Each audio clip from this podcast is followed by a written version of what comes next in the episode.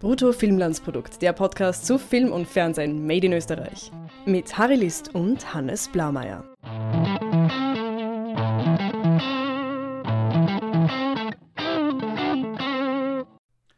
Hallo Hannes. Hallo Harry.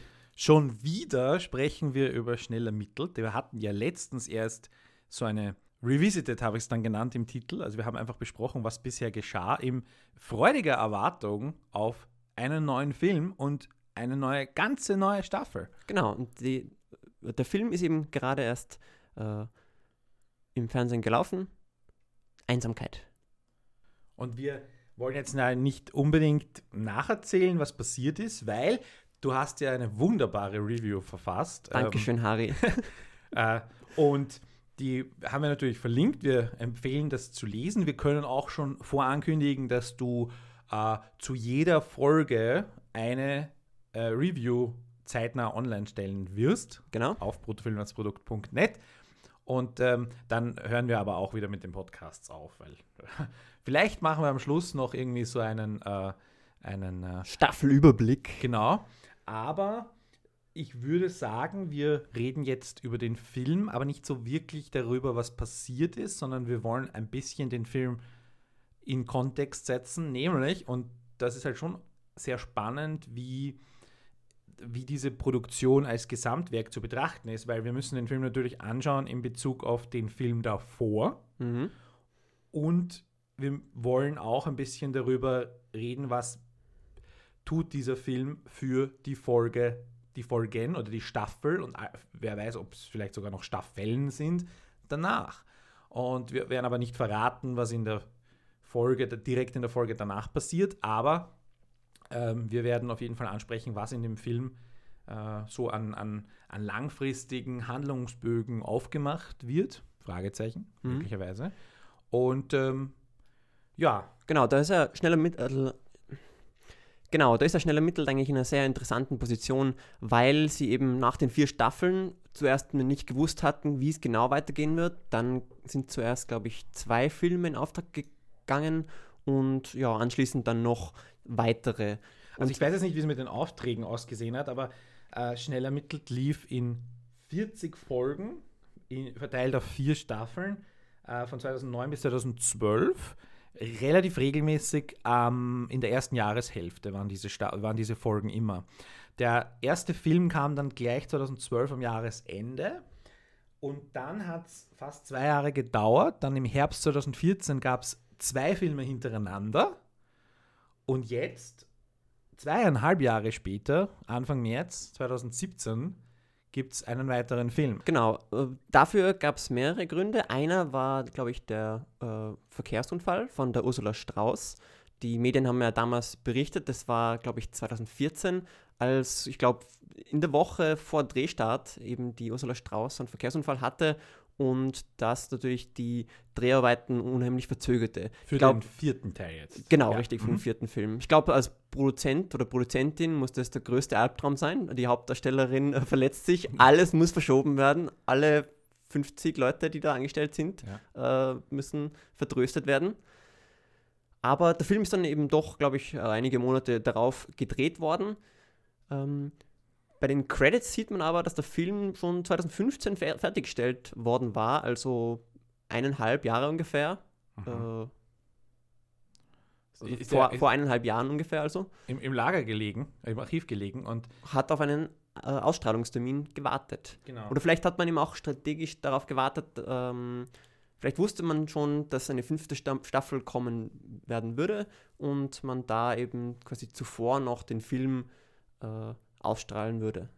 Was in diesen vier Staffeln und drei Filmen ungefähr passiert ist, jetzt nochmal der Hinweis auf unseren Podcast, Episode 25, wenn ich mich nicht irre. Wir verlinken.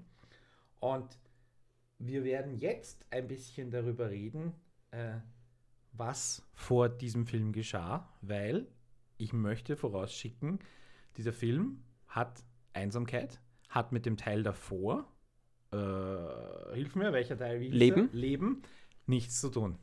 Das stimmt. Das sind zwei völlig isolierte Filme. Zur Rekapitulation. Am Ende von Leben ist Angelika dabei, wie sich einer der zentralen Personen des Falls, den sie da gerade gelöst hat, den Schädel wegbläst. Für jeden Normalsterblichen vermutlich eher ein psychisch belastendes Ereignis. Für Angelika keine, äh, spielt das keine Rolle. Wir haben ja auch keinen, ähm, kein Indiz darauf, wie, wie viel Zeit vergangen ist. Weil wenn man argumentieren würde, ja, das waren jetzt zehn Jahre dazwischen und man zeigt das auch, dann mhm. okay, würde ich mir das einreden lassen. Ähm,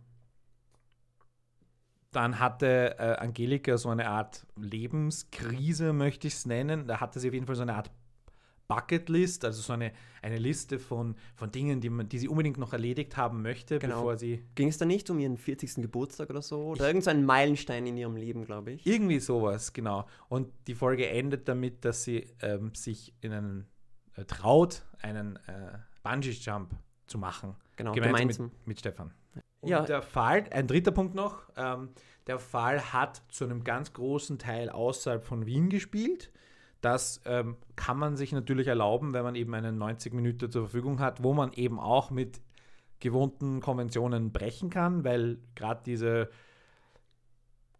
Workplace, Polizeistation, Serien sind ja doch irgendwie davon abhängig, dass man immer regelmäßig an wiedererkennbare Orte, Büros zurückkommt. Genau, schont auch das Budget. Schont auch das Budget. Und beim Film ist halt ein bisschen mehr möglich. Man hat ähm, in einem, einem Fall, der quasi so eine ganze Kleingemeinde umfasst hat mit dem, mit dem äh, Jugendlager, das dort irgendwie Probleme macht mit verunglückten Ju äh, Jugendlichen, Drogen, Bürgermeister, all, all, alle Stückeln gespielt hat dieser Fall. Und es war halt ein etwas in die Länge gezogener Episodenfall, den man in einer normalen Episode vielleicht auch hätte unterbringen können.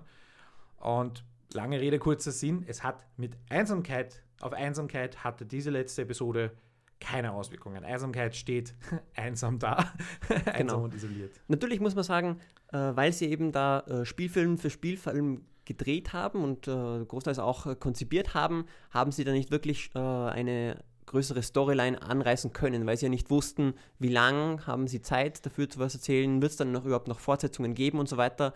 Und deshalb denke ich, ähm, belassen es diese Filme großteils darauf, Beobachtungen über diese Figuren zu machen, die wir schon kennen, also über die Angelika und den Franicek und da vielleicht kleine Änderungen anzureißen. Also zum Beispiel in Einsamkeit, da gibt es eben diese Frau, die den Franicek im Club anspricht, hallo schöner Mann, und am Ende des Films äh, ja, hat er mit ihr ein Date oder hat, hat, er mit ihr geschlafen. Und das ist quasi etwas, wo, glaube ich, die Autorinnen und Autoren sagen können, okay, das ist jetzt vielleicht bloß eine Geschichte für diesen Film, aber wir können uns überlegen, vielleicht, wenn es weitergeht, könnte man diese Frau doch zu einer wiederkehrenden Figur machen.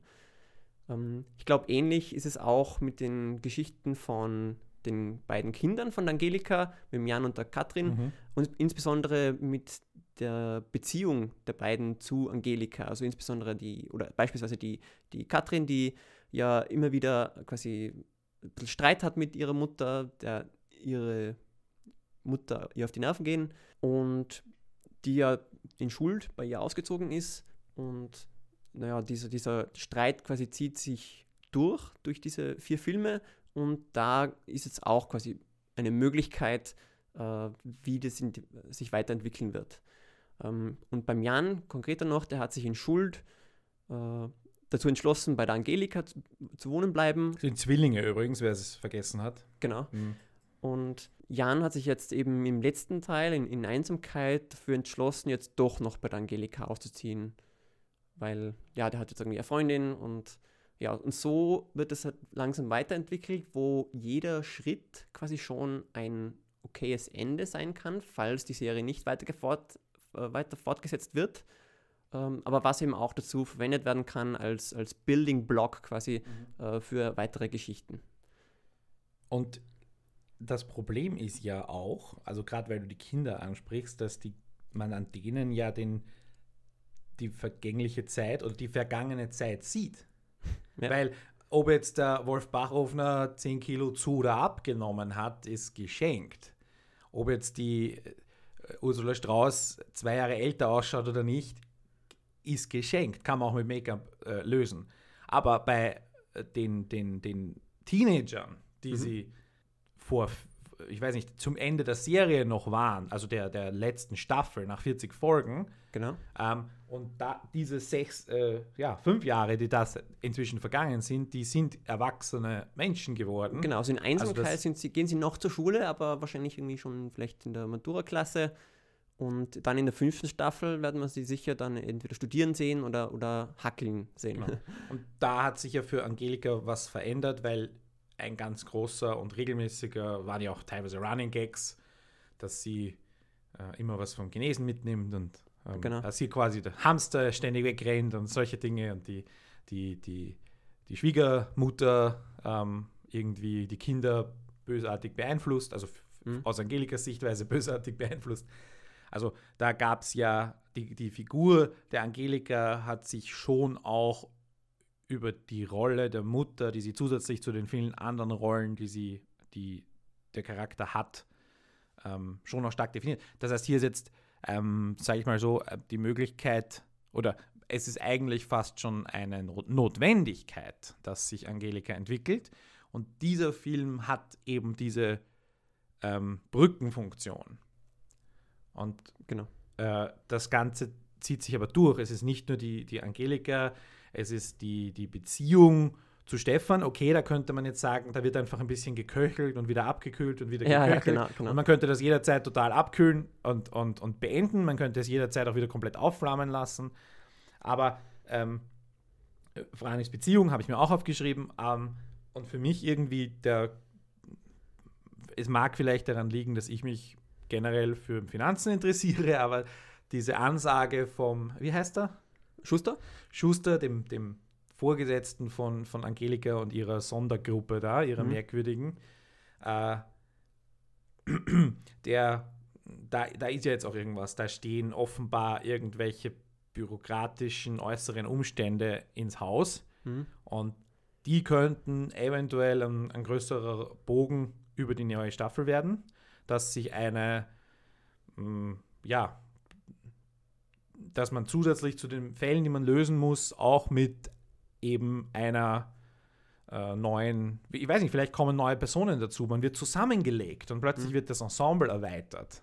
Genau, Ja. ich, ich habe das äh, eher so gesehen, dass es äh, in Einsamkeit dazu verwendet worden ist, äh, einen Grund dafür zu geben, dass die Angelika jetzt nicht mehr diesen Sonder, Sonder, Sonderstatus als Sonderermittlerin hat, sondern dass sie quasi äh, mit dem Team eigentlich de facto in den gleichen Status gekommen ist, wie, wie sie schon vor, äh, hatte, bevor sie angeschossen worden war am Ende der dritten Staffel. Also dass das da so ein bisschen eine, eine, ähm, ein Retooling ist quasi, wo, wo, wo die Serie sich überlegt hat, ah, das ist jetzt irgendwie blöd, wenn, wenn sie da so viele Freiheiten hat. Ist es nicht viel spannender, wenn der Schuster äh, auch ihr Chef ist und ähm, sie sich da immer wieder mit dem rumschlagen muss. Und ja, so habe ich das, denke ich, eher einen, einen also dass diese äh, finanzielle Engpass mehr Grund dafür ist oder als Vorwand diente, um eben die Serie da wieder zurückzubringen äh, auf, auf den ursprünglichen Status der, der, des Ermittelteams. dass man sie quasi unter indirekt degradiert, also ähm, eben, ja, gebe ich dir vollkommen recht, so ein äh, als irgendwie klassische Heldenfigur wäre, könnte man ja auch sagen, sie ist eigentlich viel zu mächtig geworden Ja, genau. und man muss ihr irgendwas wegnehmen, damit sie ähm, quasi wieder normalsterblich wird. Genau. Und der Schuster, der hat ja Das ist der übrigens, der hat sie ja auch angeschossen damals. Also eigentlich äh, ist, sollte da. Ich habe irgend jedes Mal warte ich darauf, dass da etwas passiert, dass sie zumindest irgendeine eine Meldung schiebt von so, So. also passiv-aggressiv. so, lassen Sie Ihre Waffe draußen, wenn Sie in ein Büro betreten oder irgendwie sowas. Ja, rhetorisch hat eben der Schuster kaum eine Chance gegen die Angelika, vor allem weil, weil, weil ihr doch das dann eher wurscht ist oder sie drüber lachen kann. Und insofern ist es gut, dass quasi, dass, dass er ihr Vorgesetzter ist, weil so das für, für mehr Konflikte dient. Und er ist ja jetzt, es mag vielleicht daran liegen, dass er Deutscher ist und dass das Ganze sehr, dass er auch, er, er, er verkörpert so ein bisschen den Archetypen des strengen, genauen Deutschen. Mhm. Und sie ist ja, wenn wir uns ehrlich sind, ziemlich unprofessionell Ja, geworden. vor allem in Einsamkeit ist mir das auch aufgefallen. Ja. Und Einsamkeit ist da irgendwie so, dass das, äh, ja, auch da könnte es einfach Probleme geben. mhm. Äh, langfristig wir äh, nur nur zur Erinnerung, die äh, sie lässt sich ein mit einem Tatverdächtigen, ähm, also emotional und körperlich. Äh, als, als ihr Chef ins Büro kommt, zieht sie die Decke über den Kopf und sagt, Maja, bitte nicht, nein, nein, nein. Was ja, ich meine, es ist lustig, aber es ist ja eigentlich wirklich total unhöflich und unprofessionell und äh, wirklich gemein eigentlich auch. Okay, na gut, das habe ich jetzt nicht so interpretiert, weil vielleicht hat sie geglaubt, das ist die Maya, weil die Maya sie immer auch. Nein, nein, sie hat ihn ja gesehen und also, okay. äh, das finde ich ist auch eine, eine dieser vielen Szenen in Schnell ermittelt, wo die Angelika ja eigentlich etwas Gemeines tut, aber mhm. wir äh, lachen drüber. Ne? Wir lachen drüber, ja. genau. Und weil die Serie so, so aus Angelikas Blickwinkel ist, sehen, sehen wir oft eigentlich drüber hinweg, wie die Angelika da ihre Mitmenschen behandelt. Habe ich es nicht im Podcast vor, im, im letzten Folge gesagt, dass sie ein bisschen ein Arschloch ist? Habe ich es nicht tatsächlich ja, gesagt? also unterm Strich, ja. Genau. Aber eben effizient und eine geniale Ermittlerin. Richtig. Und natürlich und die sympathisch. Bombendrohung wolltest du, glaube ich, noch oh, erwähnen. Das war natürlich, also ich meine, da müsstest du ja theoretisch Job verlieren. Minimum eigentlich. Ähm, nicht, jeder, nicht jeder Zweck heiligt alle Mittel. Ne? Ja, und bei Schnell ermittelt äh, wird es mit ihr mit einem, mit einem Scherzteil abgetan. Da sagt dann der Cobra-Beauftragte, äh, dem das erzählt wird, na, na, das war nur ähm, ein, ein Spaß oder ein Vorwand. Der sagt dann bloß, wird teuer. Also wieder witzig eigentlich auf Bezug nehmend auf diese äh, finanzielle Engpass-Storyline. Um den sie sich kein einziges Mal geschert hat. Ne? Also dieses äh, jedes Mal, wenn eine, eine Anweisung kam, das ist jetzt teuer, müssen wir das machen, hat sie es quasi auch nochmal bewusst ignoriert und vielleicht ja. sogar verschlimmert. Und natürlich, wir alle kennen jetzt so Buchhaltertypen, Paragraphenreiter, die irgendwie da was Kosten drücken wollen und so.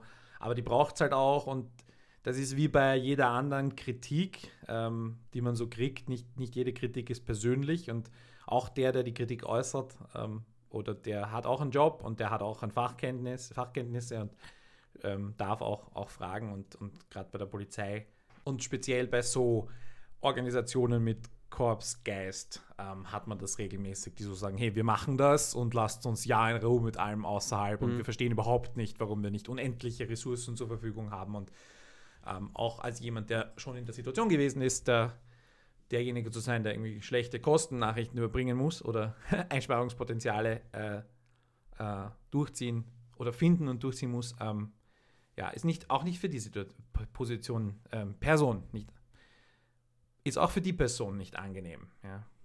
Mhm.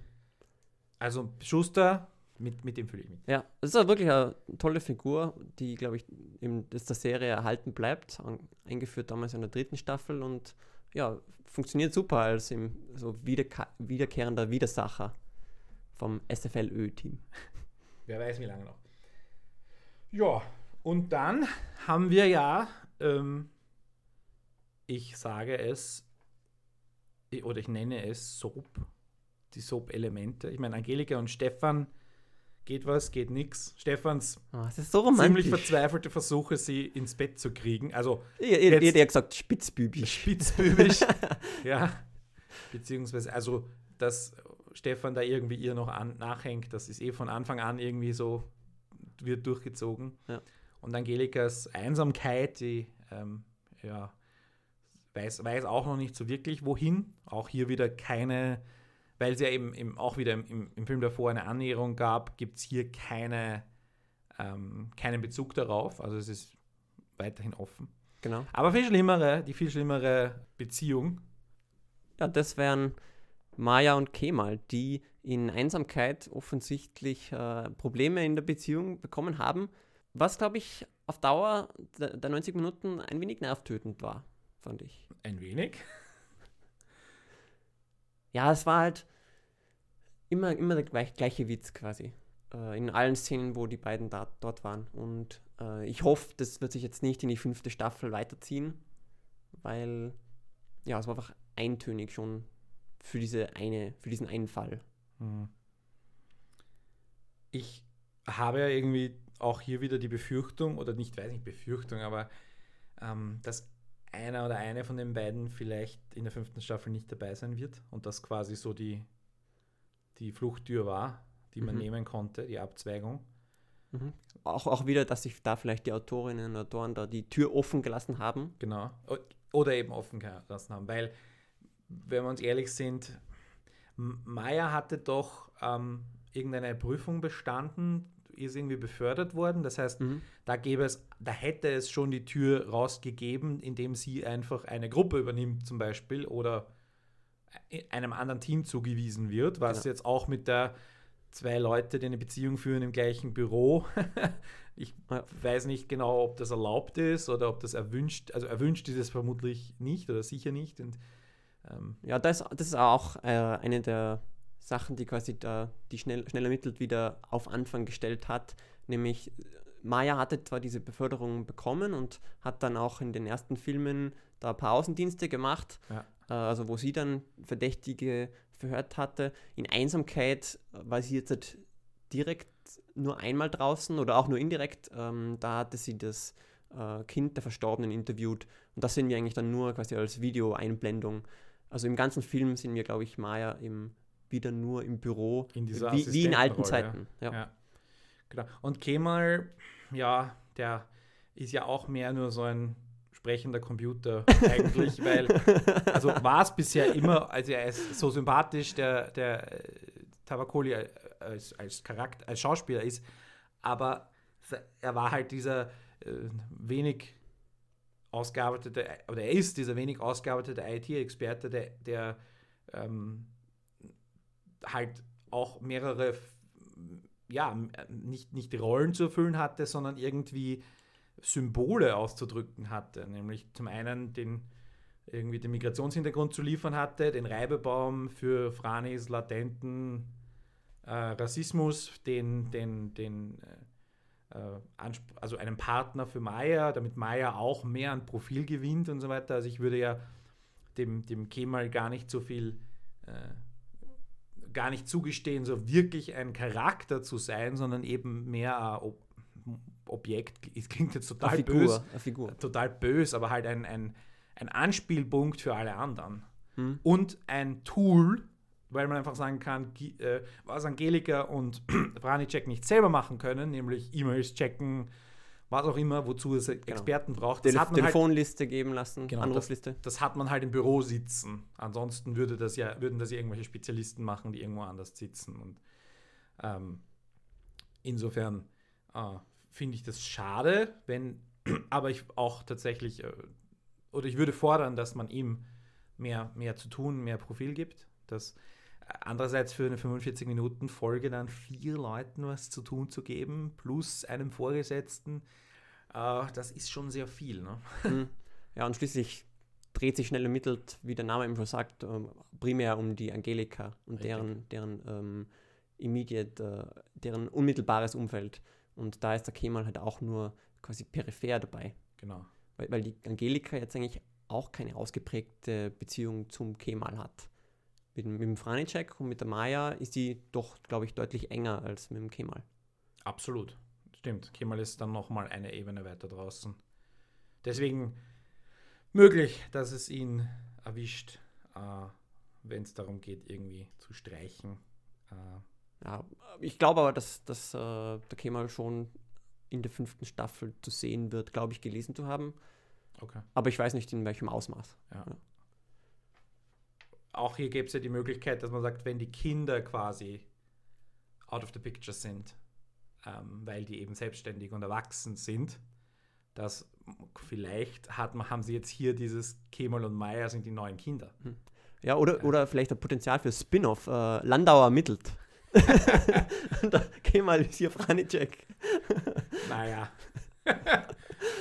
das ermittelnde Paar, genau. Harry, ich wollte dich noch fragen, wie interpretierst du denn das Ende vom Film? Ich, also zur Erinnerung, äh, zum Schluss, die Angelika, die kann noch nicht nach Hause gehen, weil ja. da noch der Wasserbruch ist. Dann ähm, sagt sie dem Stefan, ja, ja, ich habe schon Adressen, wo ich hingehen kann. Geht sie mit dem Franny-Check, dort ist sie nicht willkommen oder da, da ist sie gerade unpassend. Un, ähm, und äh, zuerst ist sie darüber enttäuscht, aber dann geht sie doch irgendwie heiter in, in den Horizont hinein quasi und unterlegt mit, äh, glaube Salsa-Musik, was ein bisschen eine Brücke ist ja, zu, zu Schuld. Mhm. Ähm, der Film, der was irgendwie gezeigt hat, dass der Angelikas neue Leidenschaft der Salsa ist, quasi so ein bisschen das Gegenstück zu Stefans äh, Country-Fable? Ich würde es zum einen so interpretieren, dass sie halt tatsächlich niemanden hat, außer Stefan und Frani. Und Stefan ist, keine, ist natürlich ihre erste Option und sie freut sich für den Frani sicher. Mhm. Äh, aber so in dem Moment, wo er eine Beziehung führt, wird sie ihn gnadenlos anfeuern und er wird dann die Beziehung wieder zurückstellen, weil er halt nur mit, es kann nur eine Frau geben. ähm, und sie, oder sie wird das fordern, äh, falls das so sein sollte. Und ich meine, geht es halt in ein Hotel. Ne? Also ich meine, ja. Ich hätte fast gut gefunden, dass sie noch in irgendeinem, ähm, vielleicht sogar in einem sehr, sehr großen Luxushotel ähm, sich ein Zimmer nimmt und durch den großen Luxus noch einmal die Einsamkeit quasi, ähm, also dass sie sich quasi versucht, irgendwie ähm, positiv, positives, positiven Influx zu holen, mhm. indem sie ähm, sich das möglichst teuerste Hotel, äh, teuerste Hotel aussucht. Das wäre so ein, eine Idee gewesen, aber ich bin jetzt auch völlig zufrieden damit, dass sie einfach ähm, mit relativ fröhlich oder in diesem, in diesem kurzen Moment sich mit Franacek mitfreuend. Mhm. Und ich meine, man muss ja sagen, auch Franacek hat seine Fehler und äh, äh, aber beziehungsweise er überkommt seine Fehler, weil wenn ich gesagt habe, er ist latent rassistisch, ist es natürlich nicht der Fall, sondern er ist einfach nur ein bisschen oldschool und hat das aber schon längst überwunden und den Kemal ja auch respektieren und schätzen gelernt als Kollegen und als Freund.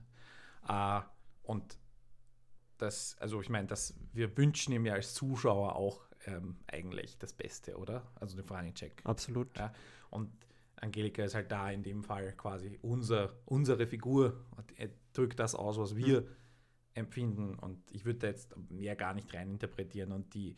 Ah, ich möchte es aber. Wenn sie, am Anfang, wenn, sie am Anfang der, wenn sie am Anfang der ersten Episode der neuen Staffel dann noch immer im Hotel wohnt ähm, oder irgendwie sich die erste Folge die, darum dreht, dass sie ähm, zehn Wohnungen anschaut und sie kann sich nicht entscheiden, mhm. weil sie so ein Ego hat und ähm, wäre auch irgendwie völlig erwartbar. Ich würde ja vermuten, dass das, die neue Staffel dann eigentlich zwei Jahre später anfängt, quasi allein eben, weil die, weil die Kinder äh, gewachsen sind.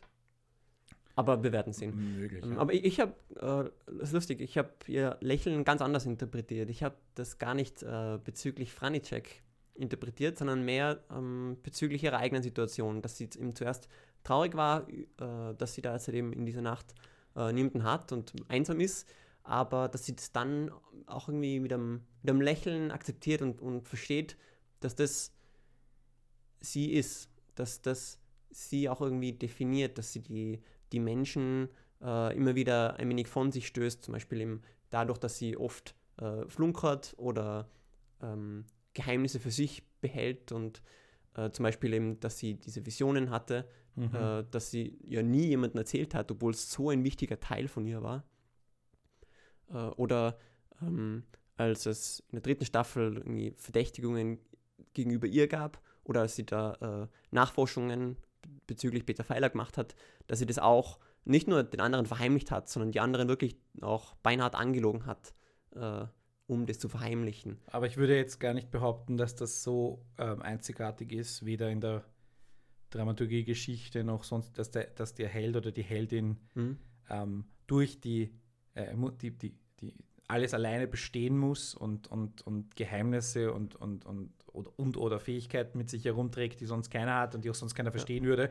Und in Wahrheit wäre ja jede Dramaturgie sofort erledigt, wenn, also Richtig. das kann man ja bei jedem, bei jedem, bei jedem Problem, na frag doch einfach ja, oder genau, sag's genau. doch einfach oder hol dir Hilfe, hier sind drei Adressen, du brauchst nur einmal googeln. Ja. Richtig, Dram also, dramaturgisch ist das ein absolut ein sehr wertvolles Tool, weil man dadurch sehr viel Konflikte für Konflikte sorgt genau. ähm, mit geheimnisvollen Charakteren und deshalb sind ja äh, verhältnismäßig viele Menschen in Serien sehr geheimnisvoll, und, sehr geheimniskrämerisch. Und, und sie muss es ja bleiben, weil sie, wie du richtig gesagt hast, ist die zentrale, sie ist nicht, die ist die Titelfigur par excellence, sie ist nicht austauschbar. Hm. Ja, und, und deswegen muss sie es bleiben. Und sie entwickelt sich und wir, wir glauben sie zu kennen, aber es gibt halt noch Möglichkeiten. Die vier Filme haben halt, ich, ich weiß nicht, ob sie dir wirklich, wirklich was geholfen haben, diese vier Filme.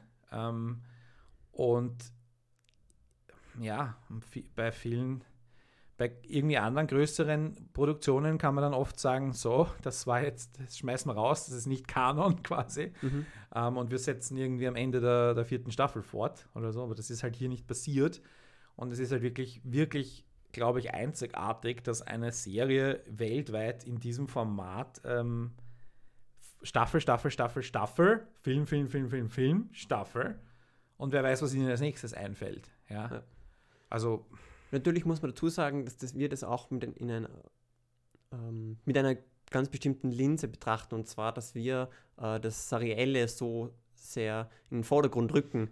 Ähm, Schneller Mittel ist ja auch eine Krimiserie oder ist eine Krimiserie und die Krimi-Seite der Serie, würde ich sagen, ist gute Unterhaltung und so funktioniert jede Folge schon auch für sich. Ja klar, muss es ja. ja. Weil dass nicht jeder sich so innig damit auseinandersetzt wie wir beide, das ist eh klar. Und lernen wir leider auch jedes Mal aufs Neue, dass äh, einfach viele, viele Leute Dinge anders wahrnehmen als wir und wir halt ein bisschen, manchmal auf einem hohen Ross, mhm. manchmal tatsächlich objektiv mehr wissend, aber halt ja, nicht, wir sind in, auch in einer Blase und, und 500.000 Leute werden das sehen und wir sind halt nur zwei davon. Mhm. Aber wir machen das ja äh, nicht für die Leute, die mit uns in der Blase sitzen, sondern, also mein Anspruch zumindest ist es, das auch für die Leute zu machen, für die 499.998 anderen Leute, ähm, dass die vielleicht ein bisschen was mitnehmen und auch mhm. irgendwie sagen, oha, da habe ich jetzt, da habe ich jetzt meinen Horizont erweitert, ist jetzt wieder eine Formulierung vom Hohen Ross herunter. Nein, es, äh, du, du, weißt, was ich meine. Eine, ich habe äh, dieser Charakter, dieses, die, der mir gut gefällt, diese Serie, die ich so gern mag, auf die ich mich gefreut habe, da habe ich jetzt noch einen Mehrwert erhalten und, und, und verstehe und, und kann sogar noch mehr mitfühlen und kann die Serie deswegen sogar noch mehr mögen und kann genau. den Charakter noch mehr schätzen. Und ähm, wenn wir das bei einer Person erreichen, dann war der Podcast schon wert. Ja. Ja, dann bleibt uns eigentlich nur noch der Hinweis, ähm, wann läuft die erste Folge? Die erste Folge startet am 13.03. Das ist am Montag, 20.15 genau. Uhr auf 1. Primetime. Äh, Primetime. Alle anderen folgen dann immer. Folgen, folgen, jeden Montag. Und, Und nach den Folgen folgt eben unsere Kritik. Richtig. Jede Woche. Wir machen aber noch andere Podcasts. Äh, die könnt ihr äh, finden und abonnieren unter bruttofilmlandsprodukt.net. Wenn ihr uns etwas sagen möchtet, äh, dann könnt ihr uns erreichen unter bruttofilmlandsprodukt.net slash Kontakt. Da stehen alle Möglichkeiten, E-Mail-Adressen, Twitter-Accounts, Kontaktformular. Wir freuen uns auch besonders über eine äh, Review bei iTunes. Das soll angeblich dem Podcast immens helfen. Tun, sagen alle. Und Ansonsten, ja, lest noch nach unsere Review zur Einsamkeit. Und du, Hannes, hast ja in den vergangenen Jahren ganz, ganz viele äh, Reviews schon verfasst zu schnell ermittelt. Genau. Und die sind auch auf unserem auf unserer Seite bruttofilmlandsprodukt.net abrufbar. Genau, also wer da nochmal die äh, anderen drei Filme oder die vierte Staffel äh, Revue passieren lassen kann, äh, will, äh, kann das auf bruttofilmlandsprodukt.net machen. Gut. Hannes, es war mir ein Vergnügen. Ich freue mich äh, ziemlich auf die neuen Folgen. Harry, es war schön mit dir zu quatschen. Und äh, bis zum nächsten Mal. Servus.